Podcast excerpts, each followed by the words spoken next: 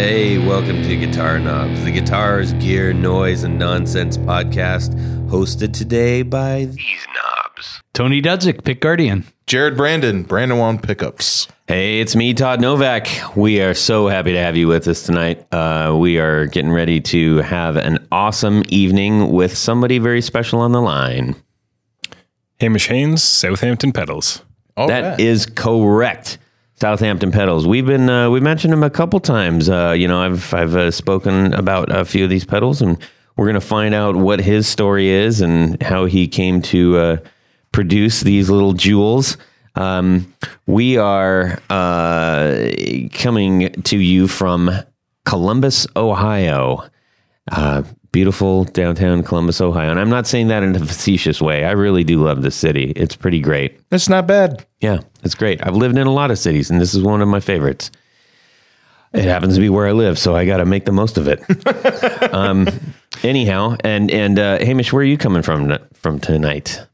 I am in Guelph, Ontario, which is about 45 minutes west of Toronto. Guelph. Guelph. Guelph. Could, could you spell that? It's G U E L P H. Wow. Ah, I never would would've guessed. guessed that. Don't ask me where it comes from. That's weird. Sorry. no, good Guelph elf. is great. It's a. I, I spent a weekend one night in Guelph. Um, Se- Seemed like a month. All right, you nerds, let's do this. Hey, uh, like I mentioned, everybody, super happy to have you with us. Uh, we are enjoying our guitar week so far. Hope you are too. Where whatever you're doing, if you're driving to work, be cool to everybody. Be tolerant. Just be tolerant in general. And You obey have the to. speed That's limits. the only way you're going to get through Please anything. obey the speed limits. Exactly. No, screw that. Speeding's fun. But anyways, I didn't say that. Sorry. Be be safe. I did not advocate any kind of recklessness. I think you did. All right. That was We just got to uh, throw out a, a couple things real quick, uh, everybody. I do want to mention our friend Julie Z at Custom Ink. I'm just really thrilled with their customer service. Uh, she's hooking up hooking us up with our awesome T-shirts. So we have those in stock now, and I think I'm going to be setting up an easy way to get those. You can get them at our site right now, but it's you know, I guess it's not as easy. It's not top of mind. So I'm going to try to make it a little bit more top of mind. So they say. Why don't you give them your home address so you can they can just swing by I your will not do that. uh, so, anyways, thank you so much, Julie Z. She is she's been just absolutely awesome to deal with over at Custom Ink. Check them out, customink.com. Hey, you guys, we are ankle deep into 2018 already, but realistically, we know that NAMM is really the guitar world's New Year's. And coming off of that, Reverb has put together their five emerging guitar trends to look out for in 2018.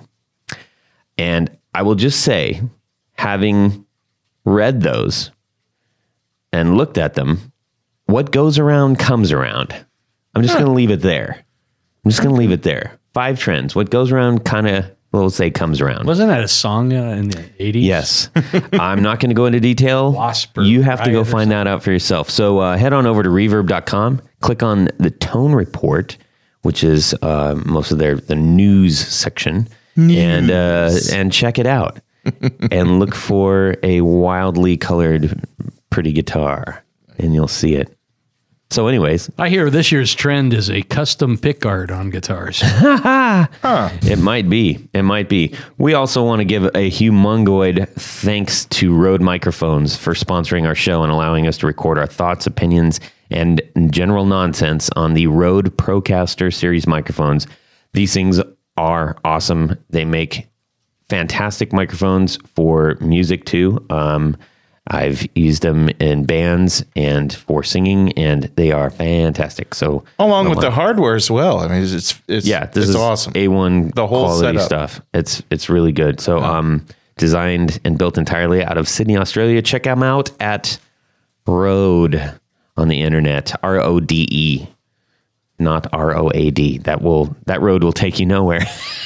I just made that up. Anyways, dudes, shall we? Shall we get into what's going on this week? I think so. Tony. Oh, this week, um, I was in touch with. Uh, Whoa, careful. what, are you all right? I was telling you. Oh, okay.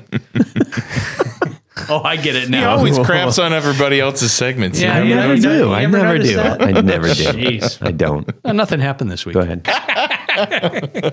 No, I was uh, I was in touch with uh, another company up in Canada, Eastwood Guitars, Oh, Oh yeah.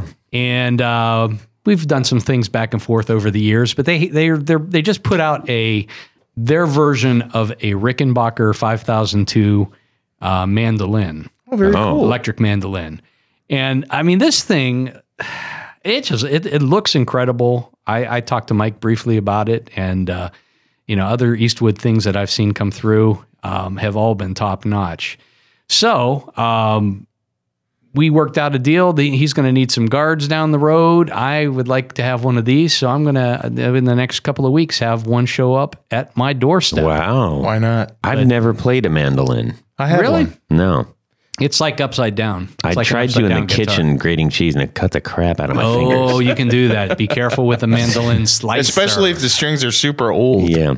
yes, watch out for the slicers. Right. So anyhow, so that that was kind of fun and exciting that happened this week. Is it And, like uh, sparkle or something ridiculous? no, no, no. It's it's it's uh, like a cherry burst or a fire glow, as we would say in the world of Rickenbacker. Right. Uh, but it's really it's a cool Jared shape. say, So I got this mandolin and I painted it purple metal heavy flake because I like flake. Hey, man, you're talking my language. You speak of my language. So anyhow, so we'll uh, we'll have a full report on that particular instrument. Um, I'm I'm not a mandolin player myself. I have a couple of the Fender uh, electric mandos that came out a while back, Yeah. uh, four string and an eight string, and uh, I can I can You, you I need can a picture of you playing your wh- one of your other guitars with the mandolin. wow. I think we should get a picture of Jared playing the mandolin. Yeah. Uh, Why not? Hamish, in, in case you, I mean, I, I know that you've listened to the show for a while, um, and we, we do reference this, but, um, yeah, Jared basically scrapes his head on the ceiling. So it, it he plays teeny tiny guitars and he's got Very good. enormous hands and bodiness. Yeah. but we still love him. I eat Yeah. too Yeah. Yeah. You eat just enough. Yeah. uh, Hamish, what's going on with in your world, buddy? Yeah, so I had picked up a Vox AC4 to take to trade shows, something that's pretty portable, sounds good. Um, and I thought, why not try plugging this in with my main amp and doing some stereo stuff? And it is awesome. It is so cool. Uh, I've got the Empress Echo system, which does two delay engines at the same time. So I've got them running to the two amps that I split across the room, and it's just it's super cool. I haven't played a song in two weeks. I've just been like hitting notes and bathing in the noise. It's so good. So, are you, uh, did I hear hear you right that you plugged it into a different cabinet, or are you just using the speaker that's uh, in the AC4? I've got the I'm using the AC4 as one of the amps and the built-in speaker. It's the like the 12 inch version, Right. and then my main amp is a Supro Comet, which I, is a 10 inch speaker. Okay. And the two of them together sound great. Oh, cool, cool. Yeah, I'm, I'm glad the because some of the times that the, I've seen some of the or heard some of the AC4s that have that small, probably what eight inch speaker, and they just Yeah. don't sound very good at all. But I uh, had with bought one 12 of those. Yeah. Sorry. And uh, it was good, but yeah, there was some bits that that were not really inspiring. So I sold it on our version of Craigslist and got the the hand wired 12 inch version, and it's amazing. Awesome. So what is what is the Canadian version of Craigslist? It's called Kijiji, and it's owned by eBay. Oh, And it's like it looks exactly like eBay, but it functions kind of like Craigslist, and they it, it's pretty good. it's interesting. Interesting. Interesting. No casual meetups though.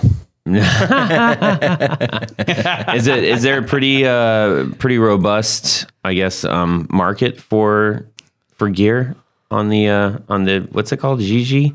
It's called Kijiji. It's not great. There's a lot of listings, but you don't get a ton of sales. Um, but we've got a really good online forum like the gear page called the Canadian Guitar Forum, which is I probably sold or traded like 150 pedals through that site. Wow. Hmm. Wow. Killer.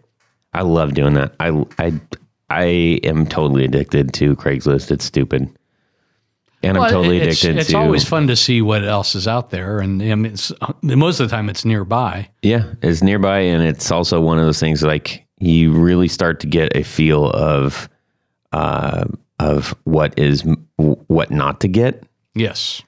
The more you see something on Craigslist, the more it might be a good idea not to get it. Maybe. But of course, if you need something more with, Like a, a with bu- a national coverage, you'd probably want to look at like Reverb or something. Correct. That is that's what I would do. Yes. Okay.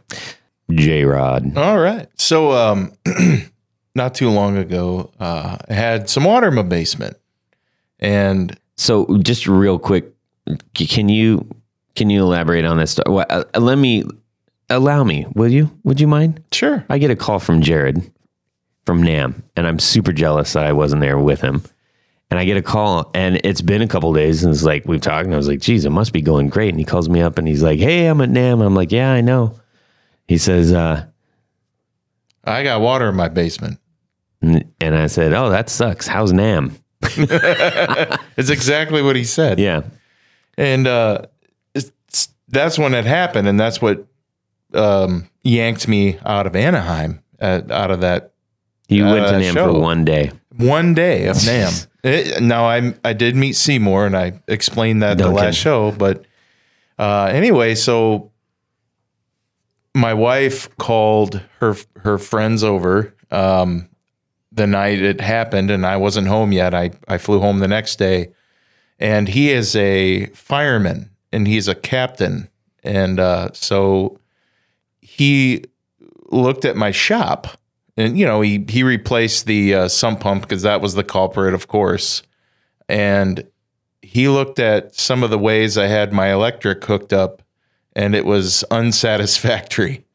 So um, last week I had a very good friend of mine, uh, Eric, and he came over and we totally did the electric in my shop, and uh, also in my guitar playing area. We did all the electric. Um, and uh, took forever, but but uh, he was great, and uh, This is riveting. Keep going. yeah, I know it's not it's it's not really instrument uh, related, but uh,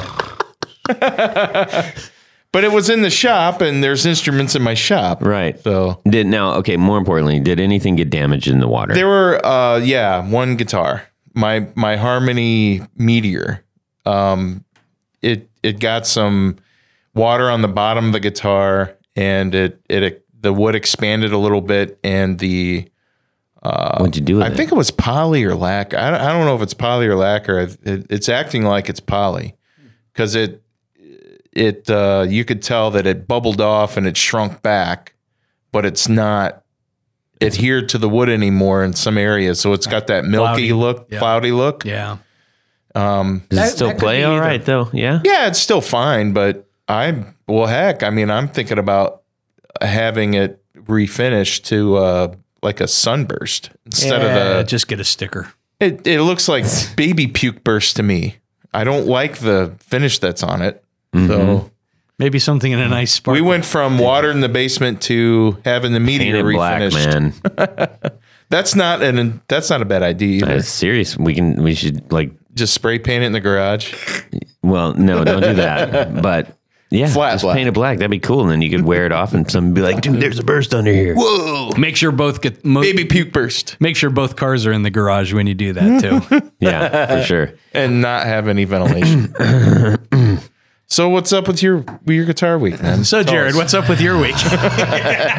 Water? well, I uh, in my constant rearranging of pedals and you know making room for new things and whatnot. I uh, yes, he is the Velcro I, spokesperson. I did order new Velcro. I for, I did have to do that, uh, and I, I got it off of Amazon too because pedal trains is kind of expensive to do. So um, I uh, I ordered some on Amazon, but that's not what I did. I w- in my rearrangement, I got uh, one more that is now permanently in place.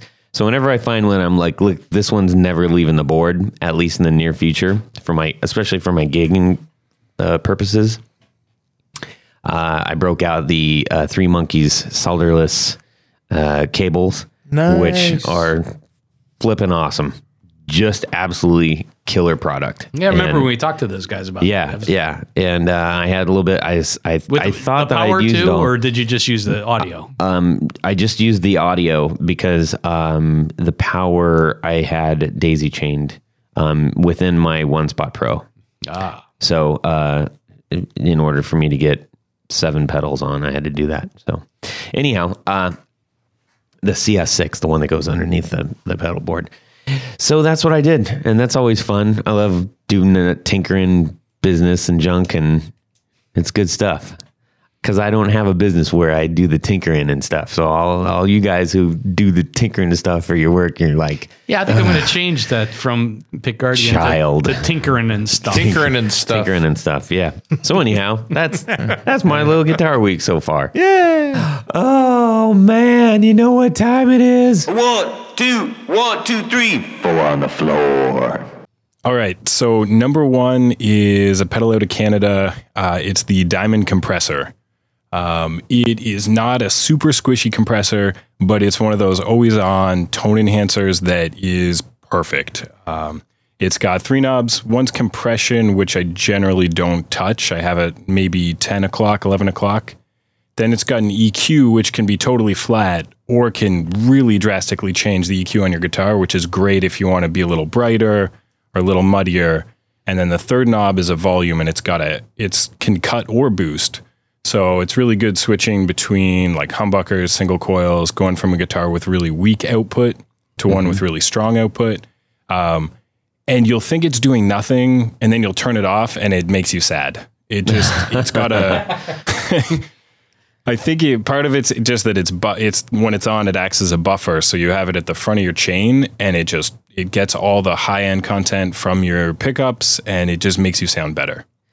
So that's never going anywhere. Now, do you use that for live purposes or for just in just playing at the home? time. Yeah, both. So it's on my gigging board. Um, I also have it because my personal pedal board here usually has about twelve pedals on it. Uh, you need something buffered at the front. Uh, um, so I, I have it on all the time, just right at the front. Hmm, interesting. I, I still haven't been able to commit to a compressor on on mine. Um, for some reason, I know I might be wrong, and I've, we've we've talked about compressors a lot. Uh, had a whole show on compression, um, but the I've I've just found that when I get to it, like especially if I show up at you know at a gig, I don't have like a tech or anything like that, so every room is different, and fiddling around with that, I just I'm like, you know what, I just turn it off, and then now I don't even use one anymore. But I, not because I don't want to, it's just because I don't want to mess up the tone that I know I'm gonna have without messing it up. Does that make sense? Yeah, totally. I and and I have the compression set very low on it. I don't. I, I'm not huge on compression, but this is a different sort of compressor. Right. I don't know if it's it's something about the circuit. It just sounds great. Awesome. Um, yeah. That's cool. I, I don't think I've heard of that brand. Tony, are you familiar with that? No, that's one I haven't heard of. Uh, you Oh. were. Is it? Diamond makes some really good stuff. Um, they're in just outside Halifax, I think. hmm Um, they just released. You'd probably, if you knew anything, it would be their memory lane delay. Oh yeah, I've Um, heard of that. Yeah, and they just re-released this year at NAMM. They had a prototype for their Memory Lane Junior Deluxe. I think I might have messed that up. Uh, but it's their Memory Lane is totally analog, and then their Memory Lane Junior is digital. Mm-hmm. But it sounds killer for a digital delay. Wow. Okay. Yeah. I have to look into them a little bit more. And uh, Diamond, if you're listening, give us a holler. Uh, Tony, you were going to say something about compression real quick. Yeah, I mean, uh, in a live situation, and even in studio too, I think it's it's a, a moderate amount of compression can go a long way. Oh yeah. Um, I have um, a couple of compressors that I use, especially with Rickenbackers, is um, is a Jangle box, and now the Jangle box, I, I, you know, you can go pretty heavy on the compression, um, but I, I tend to, you know, you know, it's probably fifty percent or less or whatever, and all that really does is it helps if you're hitting the strings a little lighter, it brings them up the volume. If you hit something Really? too loud, it squishes it a little bit. I always thought it was more of a, you know, if it's too loud, it just kind of harnesses the, Well, that would be a limiter. peak. That would be a limiter, which is a different type of pedal, Mm. but does a, it's half a compressor. I need a limiter because I rock it so hard. What's up? I don't even know. Oh, you're dreaming. Okay. Anyways, number two. Go. Okay. Uh, number two uh, is a pedal I've actually never owned, but I've built a couple of clones of for me and some friends. So apologies to Mike at Analog Man, but the King of Tone uh, Overdrive. And the reason I chose the King of Tone is that it's A, a killer overdrive, B, two overdrives in one pedal because it's got two foot switches, and C, it's also a distortion and a boost. Um, so I really was thinking about what four pedals could I make as my complete board, and the King of Tone is probably the most versatile uh, overdrive I've played in a single box. It's based on, I believe, the uh, blues, uh, Marshall Bluesbreaker, Uh, um, and it or Blues Driver, I guess. No, that would be Boss. Anyway, whatever it's based off, it's a, a pretty heavily modified version, I believe, and it just sounds killer with every guitar I've put through it. wow. Wow. That's cool. Now this is. Uh, I want to make sure I got this right. Uh, this is an actual King of Tone, or a.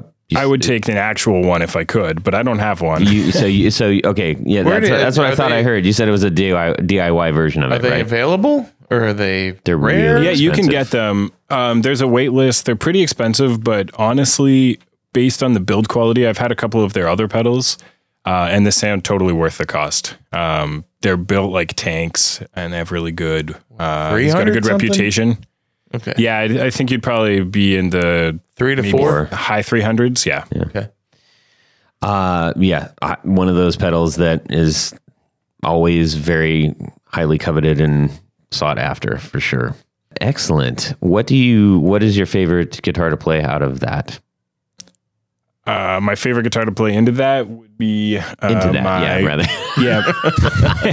Yeah, it doesn't work well when you go into the output. All right, you jerks. Is the guitar the pedal or? All right. my still my very first guitar is a heavily modified uh, made in Mexican Strat, probably around 2000, and I got pretty lucky with the neck. Uh, it plays well and it's it it's uh, it's held up. Uh, literally everything else on it's been replaced, uh, but it sounds it just is the sound that I hear. That on the neck pickup is is how I like to play. What color is it? It is, I believe it's called Lake Placid Blue. It's like a yeah, kind of okay. metallic. Yeah. Yeah. Nice. And it's got it's got that early 2000s Mexican finish so thick on there that you're never going to you're never going to wear down to the paint. right. Some would think that would be a downside. yes. I would agree. Ah, I like uh, Lake Placid Blue though. So Yeah. yeah. Right on. What you got for number three? Number 3, I'm going to go with another Canadian brand and I already mentioned it but the Empress Echo System. Uh, this is their delay that I think they released last year at NAMM, and it is just super versatile. It's got, uh, I think, 15 different modes, and then each mode has maybe two or three, four sub modes. Uh, so easily 30 to 40 delay engines. it's basically And- an effects processor that you have on your four on Yeah. the floor. but it's small. It's uh, it's about the size of uh, an extra wide pedal with another fifty percent. So it it's smaller than a Strymon thing. Mm-hmm. Uh, what I like most about it is is it's got the two delay engines, so you can run one into another. You can run them series or parallel, and you can run one to the left output and one to the right output. Oh. Interesting. Plus, it's got delay, some modulation, and reverb. It's yeah, it's it's. Uh, I'm sure people have delays they like more, but in terms of being able to get all these different types of sounds, like it's got a, a DMM mode and it's got, um, you know, old tape and then tape that's extra old and then old tape with pristine tape. It's it's kind of crazy. Disintegrating tape. Yeah. Yeah.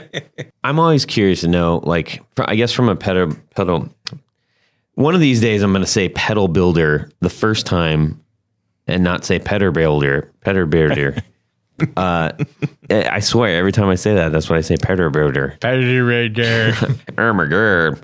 Um, from from your perspective, As a I give you a yeah. From your perspective, as a pe- pedal builder, look, I did it. gurdy. Uh, if I say, "Look, here is an echo, echo, an echo pedal," pedal, or if I say, "Oh, look, here is a delay pedal. pedal," pedal. where are you drawing the distinction? That's a good question. I'd say Echo, in my mind, has one repeat, uh, and it's generally going to be a fast repeat, whereas Delay would have more than one repeat, potentially oscillation. I would think that an Echo pedal wouldn't have tap tempo almost ever, whereas a Delay pedal would probably have tap tempo or at least control over time. Um, Yeah, some know. of these That's echo pedals really are. If you if you took the word echo off and you had it side by side, you'd be like, "Oh, this is just a really versatile delay, pedal," or Yeah, you know, or true. vice versa. You know, And I think, I mean, if you look at something like the the pedals based off the Echoplex, that might be part of the the the root of the problem right there. Is that we've got yeah. a system that wasn't an ecosystem, was maybe more of a delay. Alrighty, number four. Okay, uh, this is a pedal that I've bought two or three times, uh, and I keep getting rid of it for some reason. It's the Earthquaker Devices Zap Machine. Oh, and it was a limited run that they then re-released and then i think it's done for good. Um, but it's uh, it's like a dual overdrive but you can only it's one overdrive with two functions so it's got two foot switches. And it's i believe two transistors uh, germanium. And then on the low gain side it's like really overdrivey but kind of chewy and uh, almost like a fuzz Mm. and then on the higher gain side it's really grind like it's like a distorted fuzz it's not quite a fuzz and it's not really a distortion it's kind of somewhere in between mm-hmm. uh, but it's super fun you put it through like a an ac like a vox style amp and it just is so chewy and it sounds great I love that description. Although my SEO hates it. So you wouldn't have the Tone King and this thing on at the same time then? Uh, you could it it it takes uh if you had the king of tone in boost mode Yeah, King of into Tone, this, sorry. you could get pretty cool. I don't think every time I've put something pretty already, like something with a lot of gain already into the Zap machine, it it just kind of uh, maxes out. right. Um, hasn't been great, but if you hit it with a like a low boost, yeah, you could definitely accentuate different frequencies, or you could get it to get a little bit higher gain. And when I say gain, I mean distortion, not volume. I got you. Wh- what uh, what made you buy it a couple times? Uh, first time was the artwork and one demo video by Mike Hermans. Uh, and that was when I was like really into flipping pedals. Uh, and I bought it. I really liked it. And then there was a couple other pedals I wanted to trade for. So I got rid of it and I missed it immediately. So I bought it again. And then I think that was right about the time when we started to really up our production here at Southampton. Mm-hmm. Um, so I started getting rid of some of my collection to fund the company, and also because I was finding I was building more stuff that I liked playing, and I just wasn't using as much of the collection I have. But if I was putting together a board of four pedals, I think I'd put it on there. Mm. Time. Now there are. Correct me if I'm wrong. Are, are there two versions of this? Yeah, the first version I think is a silver enclosure, Mm-hmm. and I think it's just got one foot switch. Yes, it has one foot switch and it has two less knobs, I believe. Yeah. So, so i- that if I'm you're out there, sorry, I was off mic. Uh, if you're if you're out there looking for this, you're going to see two. One is um, looks like mint mint green, and one is silver. Is that correct? Yeah the it's a, it's either mint or a seafoam. Mm. Uh, that's the version two. And I think what they did is they took version one, they added in another transistor, biased it differently. And then the second foot switch lets you switch between the original mode and this rebiased different transistor just to get kind of two different gain characteristics. I just found a pedal I got to get. It's so good. I because Uh, this is making okay for two. Look, two. There's two reasons here. So I, I'm I get I got quiet because like I'm get I've, I feel I feel the power. I feel the surge overclamped. because it has four lightning bolts. Oh. and I love lightning bolts. And it's got two two versions of some fuzztastic chewiness, as you said.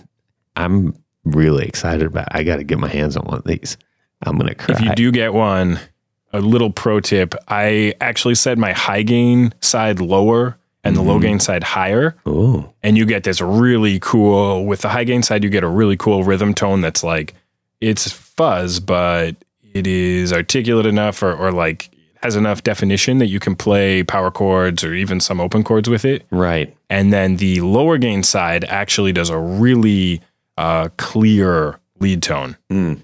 Uh, Wow, with that's almost with a very good noise floor, like almost nothing on the on the low gain side. That's cool. You just kind of described um, the the the Benefuzz that I've been using um, from Nerd Knuckle. It, it it is fuzzy enough to remind you that this is not no original uh, gain pedal, uh, but it you can you can totally rip power chords on it articulately articulately, just like I said it articulately.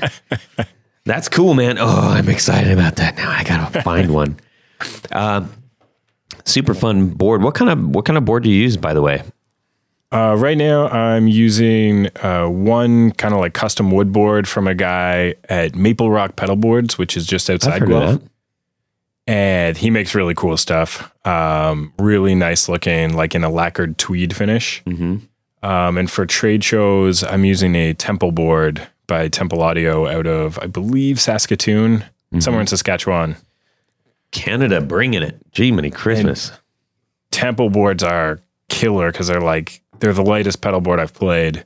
Um, and with the mounting plates, you know, taking our board to NAMM, oh yeah, Uh, those pedals aren't going anywhere. exactly. Um, not so good if you are um, switching pedals in and out a lot, like me.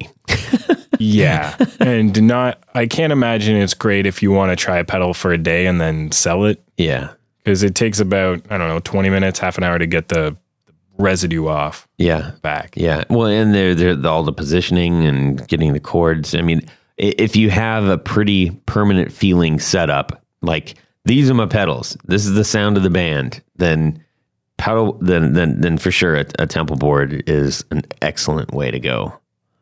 Um, but man, there's so many great board builders out there right now. Um, we're talking to uh, talking to one or two that I'd like to try to get on the show actually.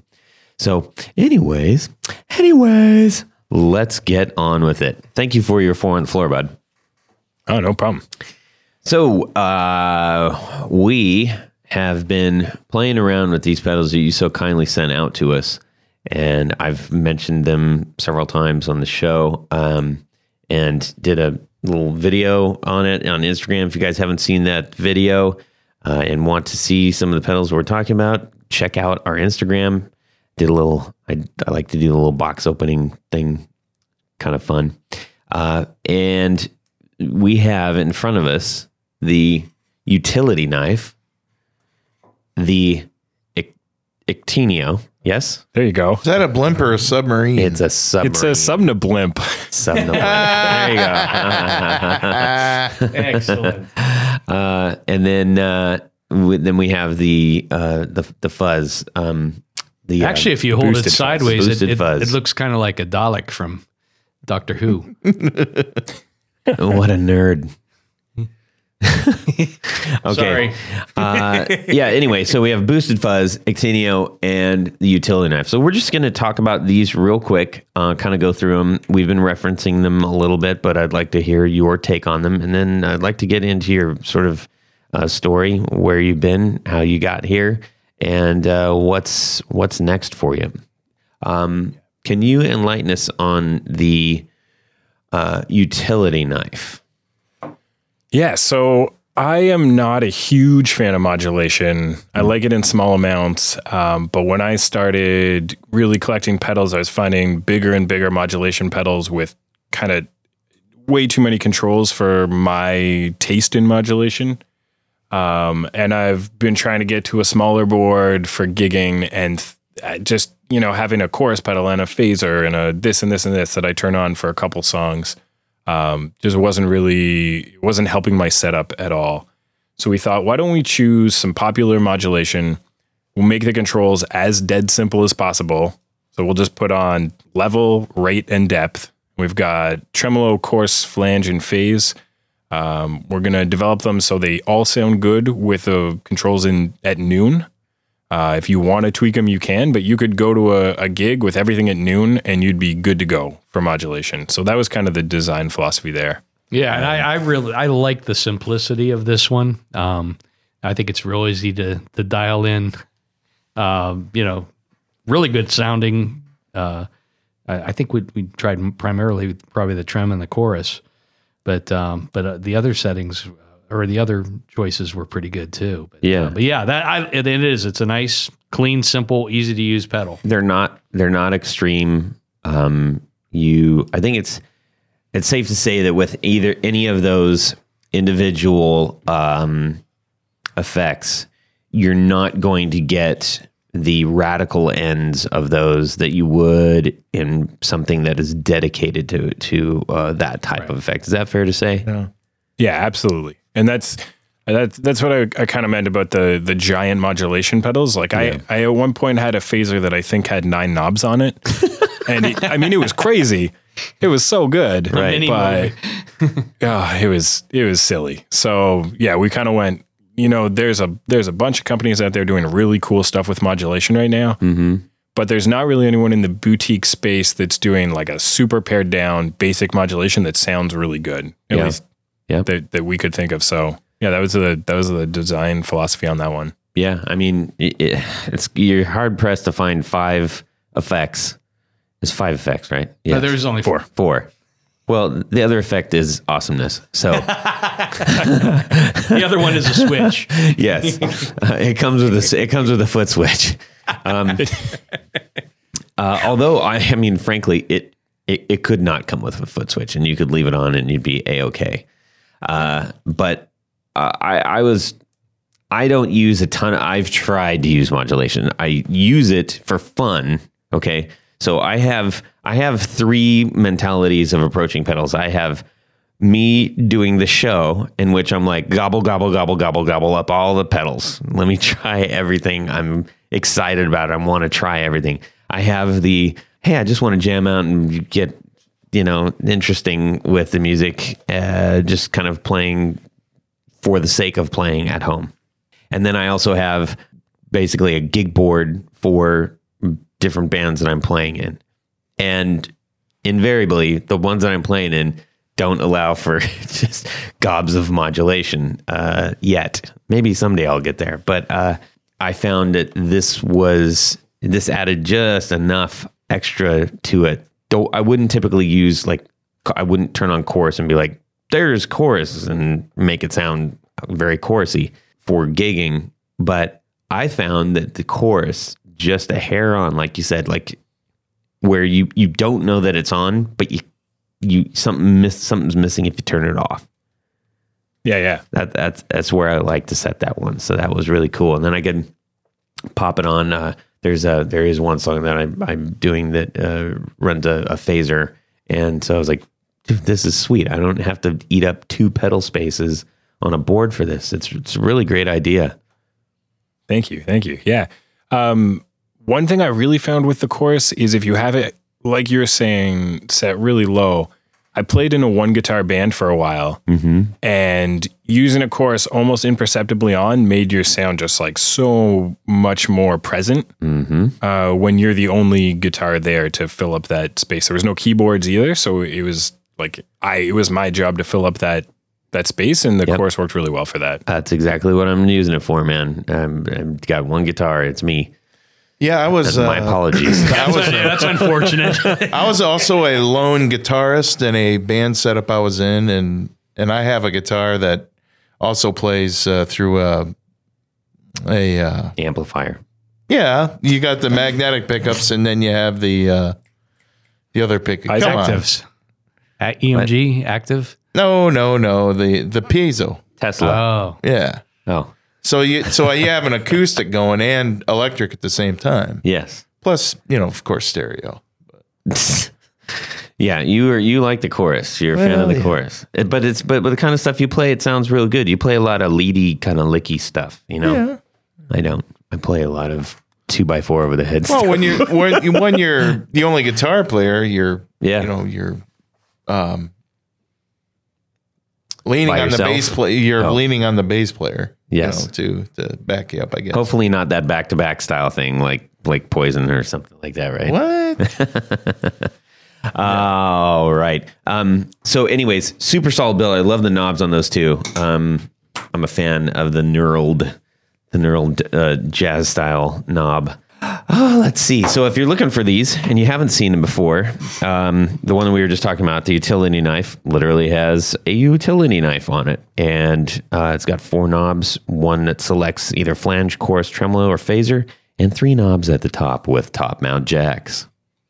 How's that? I sell it like a car salesman.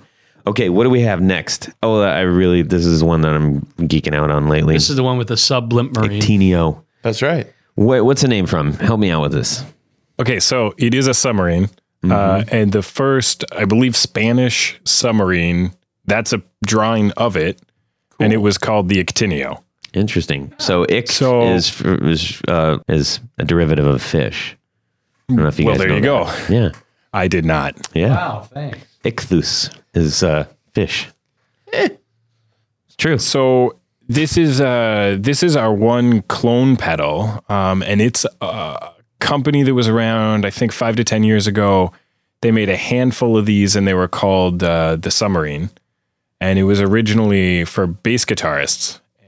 Oh, They took some pre-orders and maybe had a hard time filling them, and then the company dissolved. hmm and I think eh, like a handful of them got out into the wild. And the co-owner of Southampton Pedals is a bassist, and he said we have to get one of these. We have to make it like there are people who have been trying to find this pedal. hmm So we managed to track one down, and we uh, we traced the circuit and made a, a completely faithful recreation of it.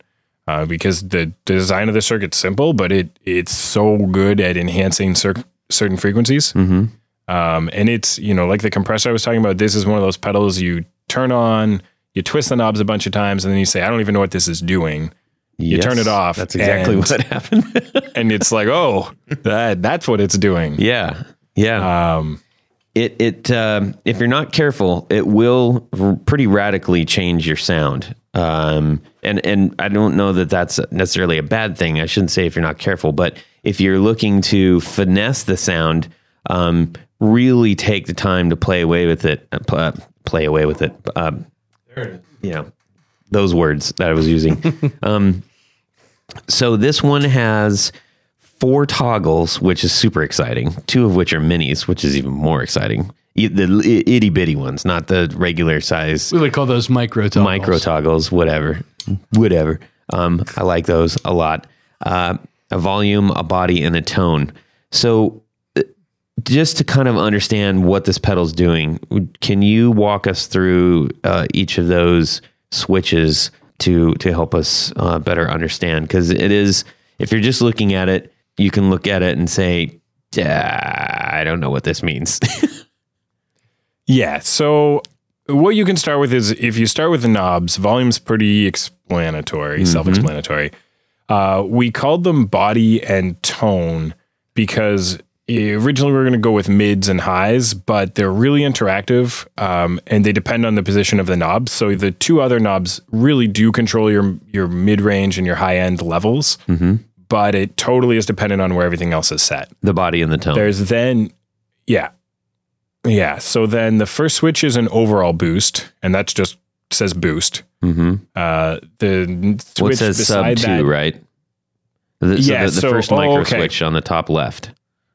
Yeah, so you're looking actually um, at a slightly older art version. I we see. just got new pedals in uh, maybe two months ago, um, which oh, would okay. have Well, been well after. let's talk about the one that we're. Well, I'll pull it up on the website here. Yeah. Okay, so what would have been called on the one you have anywhere where it says sub, we replaced with a dash. So that refers to the kind of stock settings or the switch is not in the circuit. So anywhere where your switch is set to sub or dash, it's basically not doing anything. Um, Got if it. you, okay, so it's literally a, like a hyphen, like a dash. yeah, yeah, Okay. yeah. So Okay. that switch is a boost, um, which you probably noticed is very significant in terms of Yes. level. Yes, Um, you can run this pedal into a power amp yeah, for sure. with that turned on. Yeah. You could run it into Um, nothing and it would boost it. Yeah. Yeah, it's it's pretty loud. We're thinking about doing a version where that's on a foot switch and has a separate volume control. Mm, interesting. Um, but we yeah, we'll see where we get with that. Hmm. Um, then there's a bass boost, which depending on what amp you were using, if you're running guitar, you may not have noticed any effect at all. Mm-hmm. Um, it's in the like 100 hertz range. Okay. Um, so it's really meant for because it was originally a bass pedal that really brings out the bottom end. Right. If you're running it with something like a like a Marshall, you will get you'll definitely hear it. If you're running it through something like my Supro, you almost can't hear it at all. Interesting. Yeah, I'm kind of running in the middle between those two, so I did hear it. Uh, it was noticeable, uh, but and and at first I think I had it on. I was like, ooh, because it it immediately makes it sound like way beefier. But Oh, yeah. um, that then I started messing around with the other things, and it almost started to make it too scoopy. So I backed off that. If you have the older pedal, ladies and gentlemen, it would say ultra bass at the bottom, which is can be a little bit scary. So you first, my first inclination was like, I don't want ultra bass, right? I don't know if it's ultra bass, but uh, play around with those. And then uh, bottom left, Uh, bottom left, we've got the stock setting or a 250 hertz uh, boost or a 600 hertz cut, I believe. I'm Right. not looking That's at it a right now. three-way Sometimes I toggle. get the order. So Yeah. the first two are two way toggles. This is a three way toggle. Yep. And so just a little bit more, uh, you know, playing with your frequency range there. And then the last toggle, which is my favorite, has the one kilohertz boost on it, Mm-hmm. which is like the lead, the perfect lead tone or cutting through the mix tone, or I just always leave it on. Right. Uh, And then sub for that would be no boost at all. correct. And then you also have one that says uh, 250 hertz dip.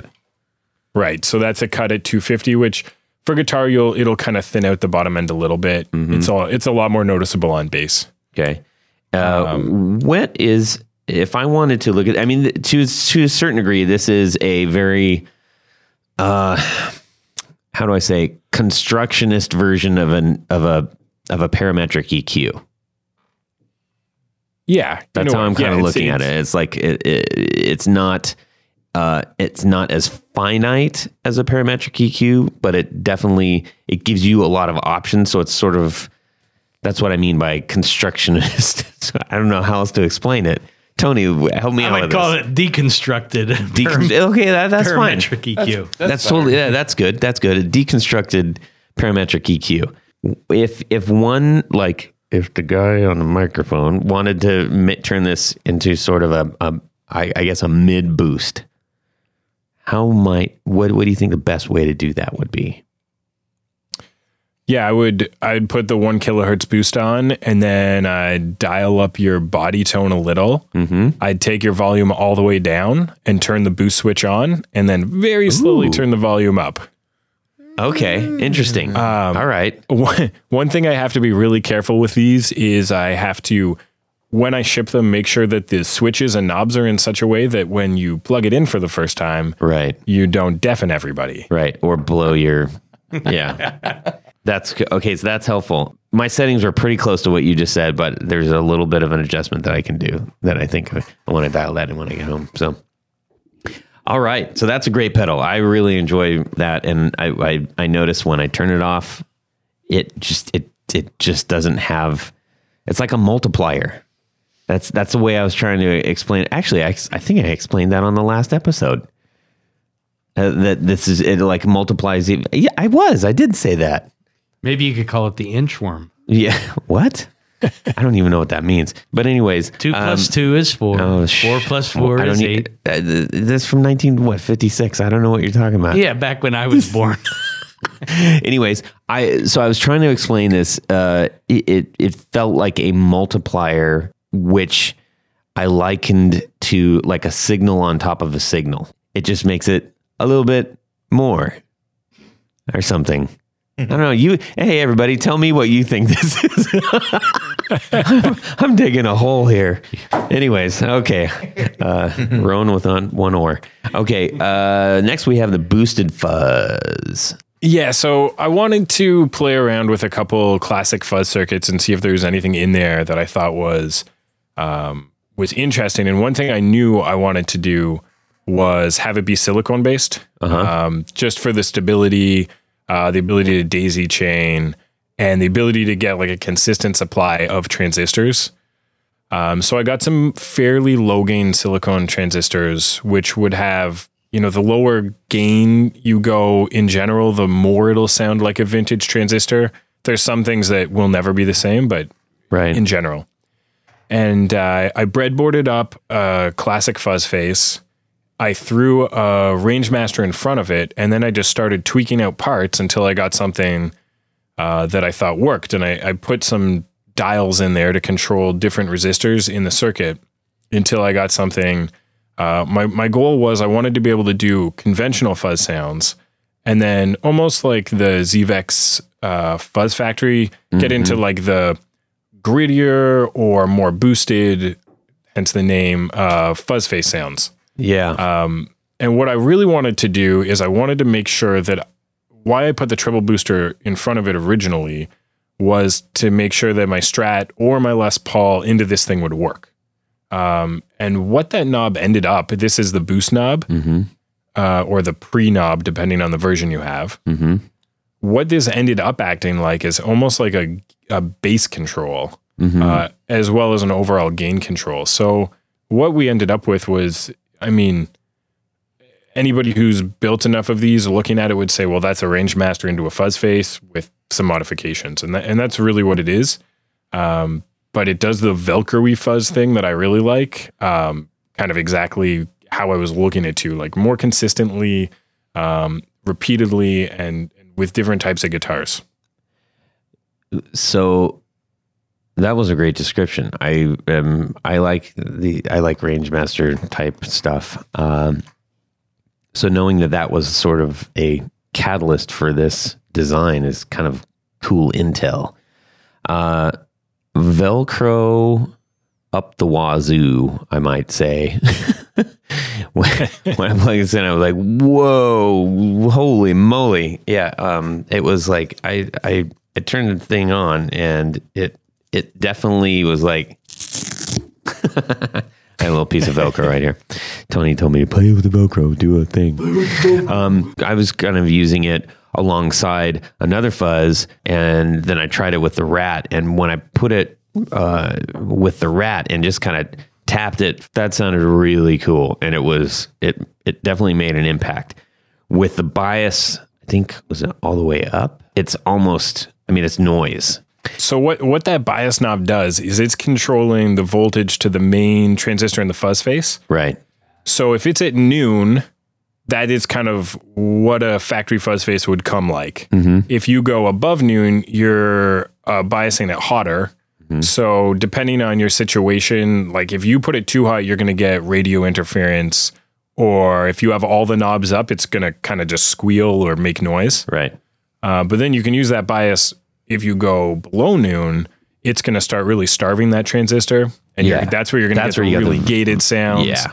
That's what and I it meant. also makes it totally quiet. Like you, can, I can play single coils on stage with that with the bias low, Mm-hmm. and it makes no noise unless you're putting something through it. this is true and to the point where i didn't I like i had to check to see if it was on because it, it i mean there's no there's no and i was playing I, I had played with the telecaster at, at home as well and so i happened to be playing with the telecaster which everybody knows has got a little juice to it just by itself if it's on and uh i thought something was wrong with the pedal i kept like when i plugged it in I'm really good at this stuff. And so I was like, hey, this thing's not on. Is the is the jack not like what what happened? and then I and then I was like, no, it's already in. And Well, let me let me see what directly happens. And it's like, and I'm like, He plugged it directly into the wall socket. Yes, yes. uh, so, anyways, those are really really fun. Uh, fun little pedals to play around with. I know that you have a couple other. You got a one called a fifth gear, a fifth gear overdrive, and uh, the imposter distortion, and then like two that you have sold out. So, Yeah. W- what happens when you sell a pedal out? Are you just never making more, or what's going on with that? Can't get the parts or Okay, so we made a decision pretty early on that we didn't want to do pre-orders. Um, so what we'll do is when we're out of inventory, we will just mark it as sold out until we're back in stock. Aha! Um, all our dealers still have them.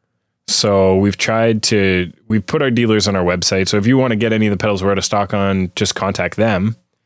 Um, but usually out of stock just means we're waiting for enclosures to arrive and they're sitting in Canadian customs Aha! and we will sit here. I gotcha.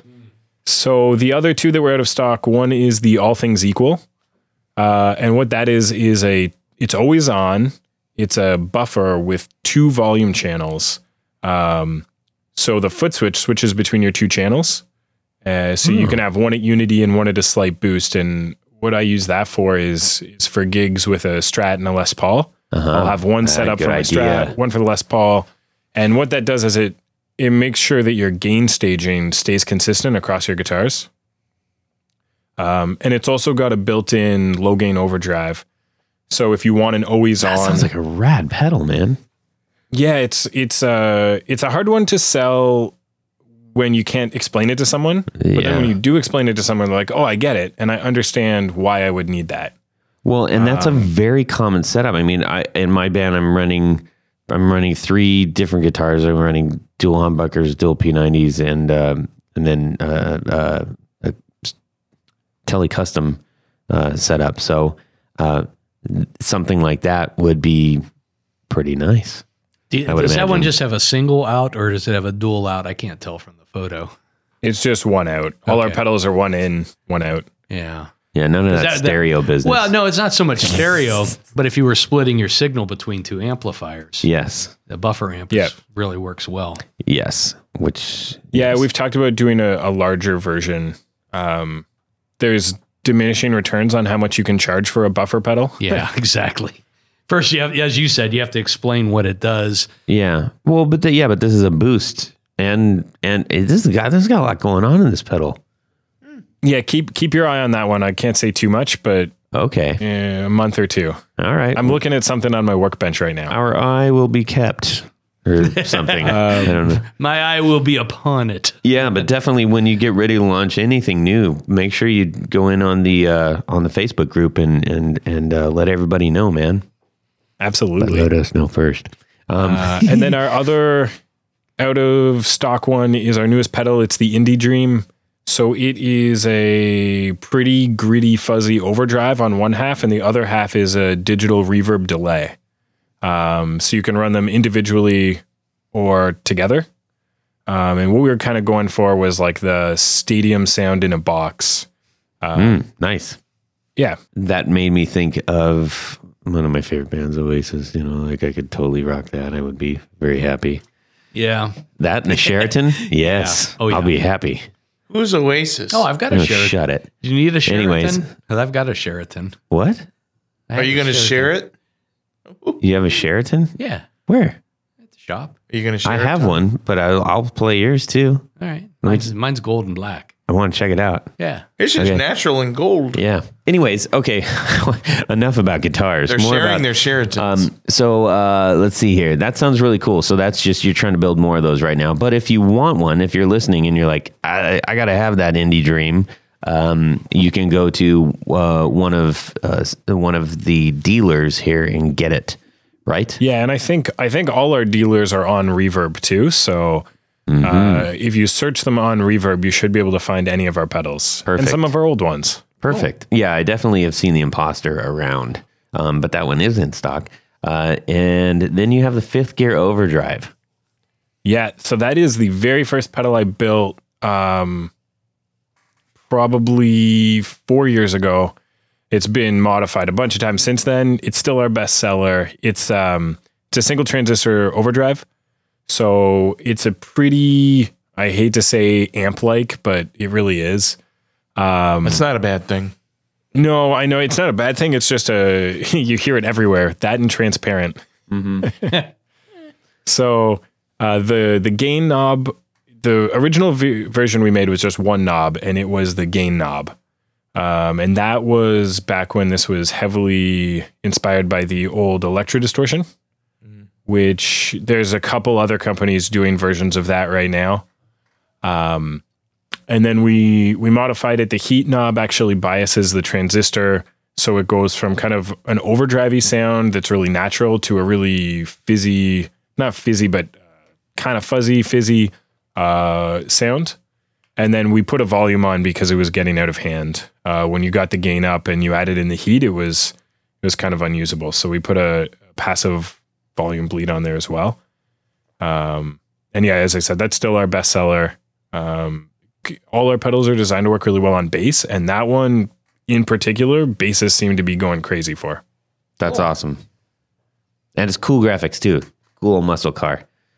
On a Yeah, our our graphics guy is he does a great job of taking my really bad um like ramblings and scribbled designs and turning them into some pretty cool art. nice. And he's based uh he's pretty close to you guys, I think. He's in uh Cleveland, Oh yeah. Yeah, it's not I far. believe, yeah. Hello. Hello, Cleveland. Uh, a lot of man. There's a lot going on guitar wise in Ohio. I'll tell you that. A, everybody. it's it's amazing. Yes. Uh, so, anyways, welcome to Ohio.com, I guess. Plug, I don't know. Slash guitars. yeah, seriously. Um, cool. Well, thanks for running through your pedals uh, for us. Uh, and more importantly, we, we'd like to know how the heck did you get into all this mess? Yeah, it's a it's a good question, and sometimes I don't really understand it. Um, I'd say 2014 is when we I first started building. I had joined a local band, and it was a cover band, and we uh, we just started playing a ton of songs, and it was like every week we'd add five or six new songs that we wanted to try. And I was right in the middle of being very obsessed with pedals at that point. So I was probably, I don't know, I was buying two or three pedals a week. I'd play them for a couple weeks and then I'd put them up on the forum and get two new pedals. Um, and eventually I was playing around with microcontrollers and electronics outside of music at that point, And I said, well, let's try building some pedals. And lucky, lucky for me, the first one I tried worked. I plugged it in the first time and it worked. Because if I hadn't, I think this the whole thing wouldn't have happened. Wow. Um, so I started building clones for myself, uh, putting them on my board. And then after maybe a year, year and a half of building clones, I started tweaking the clones a little bit. And one of those clones I was tweaking turned out to be the fifth gear. Hmm. And I, at that point, I was doing this method of graphics where you print out your graphics on printer paper mm-hmm. and then you put basically glue on your pedal. You squish the paper against it, let it dry, and then wash off the paper, and the, the toner transfers. Right. It's sort of like a looked- Mod Podge kind of thing, except Yeah. different. Yeah. And it, it just doesn't look very good. And you have chunks of paper left in the finish. Yeah. Uh, and I really, I was liking this pedal a lot, and I wanted to have a version for myself with graphics on it. Uh, but all the graphics people won't do it unless you order at least 10. Right. So I thought, well, I'll order 10 and I'll see if I can sell some locally. And I did. And then somebody from a forum asked if they could get one. So I ordered 10 more. And then I ordered, so cool. I think, I 20 it. more. And then it was like, it just kind of built off that. Um, and then, you know, eventually I had a couple other designs I liked. And now here we are with seven designs and uh, I don't know, four more on the bench right now. wow. Four more on the bench. Yeah, we're working on some deluxe versions of some of our pedals, and then we're we're thinking about some different other stuff. I always have something going on the bench though, and that doesn't mean it's going to become anything that we actually want to sell. Right. Uh, we had one a while back that it sounded pretty cool, but I think it had 150 parts in it. And it just there was no way that I wanted to get into that, given that it's a hobby. What are you, Mike Trombley? Yeah. Red House effects. Mike's an engineer as Eight well. thousand so- parts minimum. right. But the, Yeah. you know, that- we say that in jest because he's a good man and he makes some pretty sweet stuff. But uh, anyways, yes, diversion. So e- that all became an accident. the great thing about building guitar pedals is that once you've put in the work at the at the front to kind of learn how they how they work, the money cost to start building them is really not all that high. hmm You know, a guitar you have to buy some pretty expensive stuff to get started. True. If you already have a soldering iron and you've already been building pedals for yourself, you know, you can get you can do a run of production pedals for you know, an amount of money that if nobody wants to buy them, you're not in trouble. Right. That's solid advice. That is that's pretty sweet. Um, so you got you got. Uh, did you have much? Um, I guess electronics knowledge before that. Uh, not really. I, as I said, I'd, I'd done more on the programming side with microcontrollers and just playing around with with silly stuff around my house. Um, I did some electronics courses in university, but we didn't have all that much in our degree. So I knew the basics. I knew a lot more of the math than I knew the actual uh, how to make circuits work. So you fell into so backing up a step from that. Um, what got you into like just even wanting to play with pedals and guitars and junk? Yeah. So my first uh my first amp was a Peavey Rage something awful. Um it was real small and really quiet. Uh, and I had my Strat and my Peavey and a Marshall Jackhammer, which is this kind of okay distortion pedal. And I love that thing. I got it for Christmas when I was in high school, and my high school band's like two albums. That thing was on all the time before the second album, I think I got a a wah pedal that I used really inappropriately all the time. So was the Peavey Rage? Is that the block lettering? Or The the where the Yeah. Peavey's a black? Okay, Not, Uh, the, yeah, not, not the yeah. pointy Peavey. right, no, this is like the. Rage The- 158 was that? Was that That's exactly what it is. right. I think I remember those. yeah. Uh, I think that. ago? I th- oh, it was bad. I think it was like I finally convinced my parents to buy me a guitar, and as we're leaving the store, the guy probably said, "Well, you're going to need to plug that Yeah. into something." I said, oh, "What's the cheapest thing you have?" Right. Well, we got these Peaveys over here. Yeah, they're the rage right now. Whoa. I I played gigs with that amp. Uh, I, I Right. It makes me it makes me unhappy to think about now. Dang. Well, that's fun. You got But a you good had story fun back man. there. You had fun. And yeah. Was that the Strat that you that you, was that your first guitar you said or Yeah. yep. Yeah, and it's uh, I've had I don't know four or five guitars since then, but it has always stuck around. cool? Uh, it's just a good plane, and there's a guy out of Hamilton, which is about an hour from here, that does hand wound pickups. Uh, his name's J.S. Moore, and he does killer vintage spec pickups. Not to step on anyone's toes here. Oh my goodness! You, boy, his I'm Jared's toes are all exposed. He's been around for a while. I've seen his. Yeah. I've seen his stuff for a long time. So no, of course not. You're not So- stepping on toes. he makes some very cool stuff and i've got some of his uh like vintage style strat pickups in it and it it just sounds awesome Nice. Awesome. Super cool, man. What uh, what kind of music were are you like playing these days? What are you into? uh we were like back when we were gigging more it was uh classic rock or modern rock or we started getting more into alternative and i bought a, a synth and we tried to to go that route uh these days i'm doing more you know ambient stuff but really more than anything i'm just turning on a bunch of pedals and seeing what kind of cool uh sounds i can make in my basement before my wife says that i've woken up our kid nice. Uh, I have a uh, guys, fellas, just you know, jump in if you if anytime if you like. But uh, I I did have another uh, a quick question. What would you like to see happen in the world of pedals that you could either help, you know, maybe control or or that you would like to have see changed that might affect the way that you're doing things? Anything come to mind? Oh boy, that's a good one. Um, I would say the biggest the biggest thing that I have liked to see and and would like to see more of is these smaller smaller companies who can make just like totally bonkers pedals in small enough quantities that it doesn't matter to their bottom line, if that makes any sense. Um, I don't see a company like, let's say, Boss or maybe even Earthquaker at this point making totally crazy pedals if there's not a place for them. So, like, somebody right now is screaming, Have you seen the Data Corrupter? It's Right. crazy. and it totally is.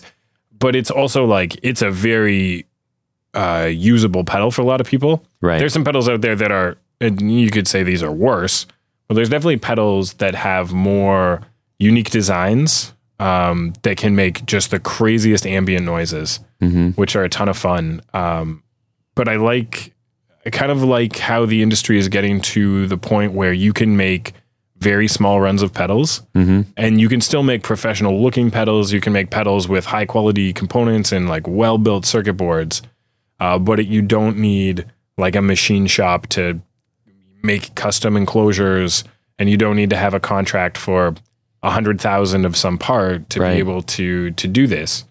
Um, so, what I see as a builder, and this doesn't really answer your question, but for the end to to get to the end product, there's a lot of services that go into that. So there's the people who make the enclosures and the people who make the knobs and all those businesses are great.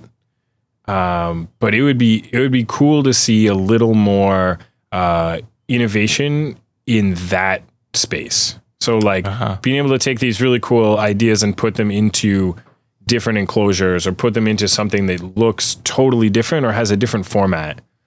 Um, there's some companies who do like really cool woodwork uh, enclosures, Yeah. and you know you have to have Right. yeah, yeah, they have some really cool stuff. Or uh, I think it's Copper Sound has. They're the ones that do the ones that look like guitars.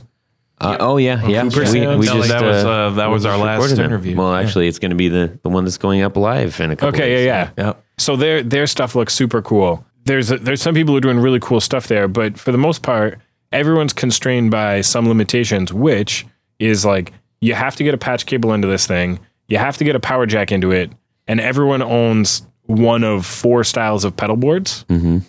So there's not the way I see it. There's not too much uh, wiggle room in terms of how you lay out a guitar effect. Mm-hmm. Um, and I don't really have an answer, but I think it is something that uh, could definitely we might see some change in. But there's also there's so many vintage effects right now Mm-hmm. that people are going to want to own, and you're not going to change the format of them. So. Yeah, I don't know. I don't know if I have a great answer to your question, really. No, that that's that's helpful. I mean, No, I, I- I liked hearing your perspective. Yeah, that to me that that made a lot of sense actually, and and because when I when I see all these boutique pedals, there's, I mean, somebody opened up the pedal hydrant, and it's just and it's still spitting out pedals, like you know, it's like instant mud. I mean, there's so many pedals out there. What's instant mud? It- It's uh, when you open a hydrant and it and it just and it starts to just flow out of the hydrant into the grass. It's instant mud okay. all of a sudden. right. Anyway, and it's a good thing is you know the more the merrier. But uh, I I like uh, what you said about the enclosure and the, and the jack thing. You, you see a lot of the same enclosures and parts and whatnots on a lot of different pedals, but it's it's the innards and how they're designed is is to me that separates, um, you know, the men from the boys. I guess the way they're designed, and uh, and the artwork too. Well, that's something that I was going to actually hit on. I, I, you know, when you brought up the um, um, the Zap machine, um, and you know, we're we're going to be having, uh, um, spoiler alert, we're going to have Champion Leccy on real soon, and um, you know, there's there's a couple. Uh, Matthews Effects is doing limited run artwork, and I, I I think like for me as a collector, I love the idea of getting limited run pedals because of their artwork.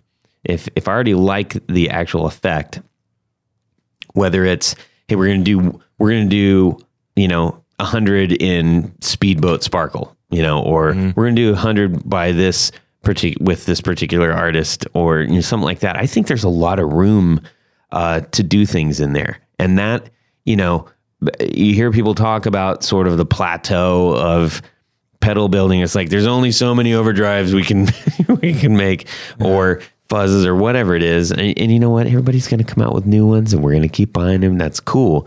But if for some reason you don't necessarily want to chase down the angle of I have to create a new circuit or I have to create something that's completely bonkers, like just maybe experiment with the actual aesthetic of the pet of the pedal and and in in limited runs. Like that makes it desirable too. And it is just my thought, my thinking. Not for everybody, but whatever. That's what I would do if I was a pedal builder. But I'm not. I, th- I think that in general, pretty pretty much uh, any of the smaller manufacturers who get big enough that that they're well known will start to do that, and you, you see it where, like you said, with Matthews doing the hand painted stuff, uh, it just makes sense. Um, you know, it, a if somebody doesn't like how it how your effect looks but likes the way it sounds, you can release a, another variant of it without having to go through the design. You just put new art on it, and you could get a whole new uh, set of customers. Yeah. And Totally. if you have like a really loyal customer base, you get people who buy it even if they already have the original version. Right. Exactly. Exactly. My thoughts exactly. You just said them. Hey, man.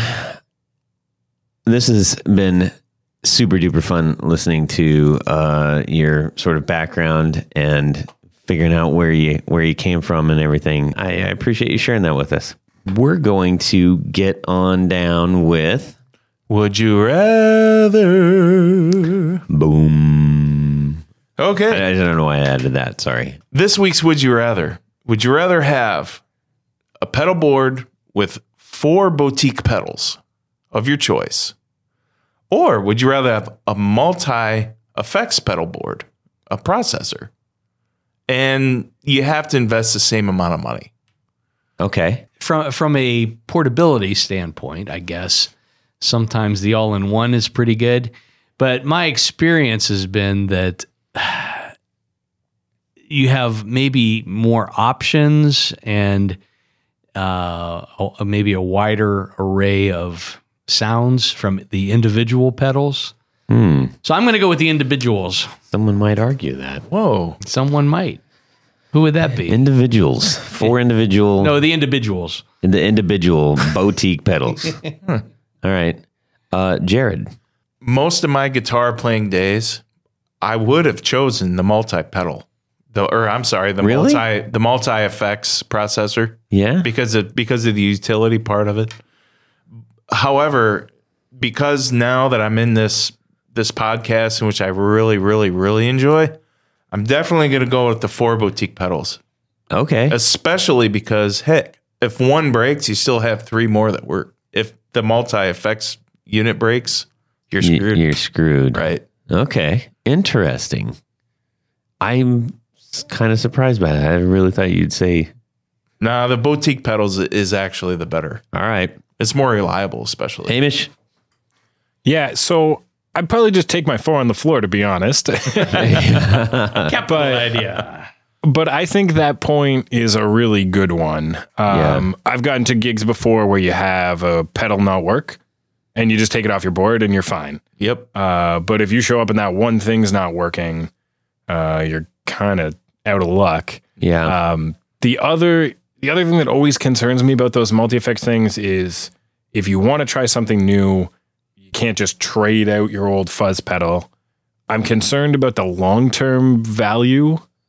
And Totally fair. I just don't know 15 years from now how many of them are still going to work. I love pedals, man. Yeah. I'm going for pedals. I was gonna say, what do you pick? and I, and and I like I you know I get into the aesthetic of them. I I like I They're like unique. I like Really? switches and I like you know, Really? well, yeah. yeah, yeah. That's what I'm doing. Uh, we thank you so much for being on our little show here. We are greatly appreciative of your time, and thank you for sharing all of your uh, your thoughts and knowledge with the rest of the listeners here. Great looking pedals, man. Yeah. Yeah, thanks for Super. thanks for having me. It's been a lot of fun. Yeah. Tony, do we have a couple folks to thank? Way back when I first started here at the podcast, Yes. Settle in, folks. I uh, I was asked to do a little segment concerning Patreon sponsorships. Yes. and and I've I've enjoyed that that time that I get to spend and speak heart to heart with the podcast listeners out there. Yes. We're gonna talk. I'm not giving you a raise. we're we're gonna we're gonna. How about a T-shirt? um, there, we're gonna we're gonna mention a few people who we call our executive producers. yes. But I, I don't think that we should forget all of the other troopers out there who maybe aren't at that level, but could be if they wanted to. Yeah. But we've got levels uh, that are really, really affordable, and it's just a nice way for people to uh, to show their support. Go on to Patreon.com forward slash the Guitar Knobs, That's right. and you'll, you'll get all the details you need there. We'd all like to personally thank our executive producers for the support of our podcast. All right, so let's go. Tom Barazin, Martin Cliff, David Wolfson, Matt Brammer, Carlos Mancha, Pete Marshall, Derek Fitzer, Robin Smith, John Daly, Oliver Gonzalez, Sean S., Chris Kearney, John Anglin, Robert Marfleet, and Alex Leggett. So if you would like to become an executive producer, and Jared, I think what is the one number one benefit of being an executive producer? You get to have your name said on the you, thing. Are you kidding? Uh, do I have to write this on the wall? man. get to somewhere? have your name read on the thing. So if you would like to have your name read on the thing, as, as Jared so poignantly I mean, points maybe out, that's what you do. head over to patreon.com forward slash the guitar knobs and find out how. That's right. And Hamish, how can people get a hold of your quality gear? Yeah, so we're at www.southamptonpedals.com. Uh, we're on Reverb, or you can check us out on Facebook or Instagram. Cool. And just for some clarification, it is, if you look at it, it's Southampton. There's no double H in there. It's not Southampton. So don't try to spell that out. Tony, Yes, how can people get a hold of you? pickguardian.com and also through the various social media. Mm-hmm. Excellent. Jared. Uh, you can get a hold of me for pickup questions, um, products, uh, pickup rewinds or repairs. I like the I like- Returns. right? Thanks, Tony. and uh, yes, I do have a return policy. Is as long as I'm alive, you will have your pickup repaired or Repaired, fixed. It, yeah, it's just Whatever. guaranteed. Yep, for life. Yep. Jared, J A R E D, at BrandonWoundPickups.com is my email. And um, BrandonWoundPickups.com is the website. Yeah. Check it out. And hit him up. He's got shirts too. So get some of that action. nice shirts. Hey, everybody, we'd like to remind you that at reverb.com, you'll find a marketplace just for musicians all over the world. You can buy, sell, make offers, and negotiate with complete protection, whether you're selling from home or if music gear is your day job, like Jared and Tony. Yay. There are millions of listings online already, and it's free to list yours too. Join the musicians marketplace at reverb.com. All right, everybody. It's been great. Hamish, thank you for your time. We will talk to everyone later. Subscribe! Yeah. Well, that's it for these knobs. Please visit our Patreon page at patreon.com forward slash the guitar knobs. Visit our website at theguitarknobs.com for all of our past episodes, four on the floor blog, and other good stuff. You can connect with us on social too at our Facebook page and share your gear and stories on our Facebook group. Also, be sure to check out our Instagram at Guitar Knobs. Catch you next time.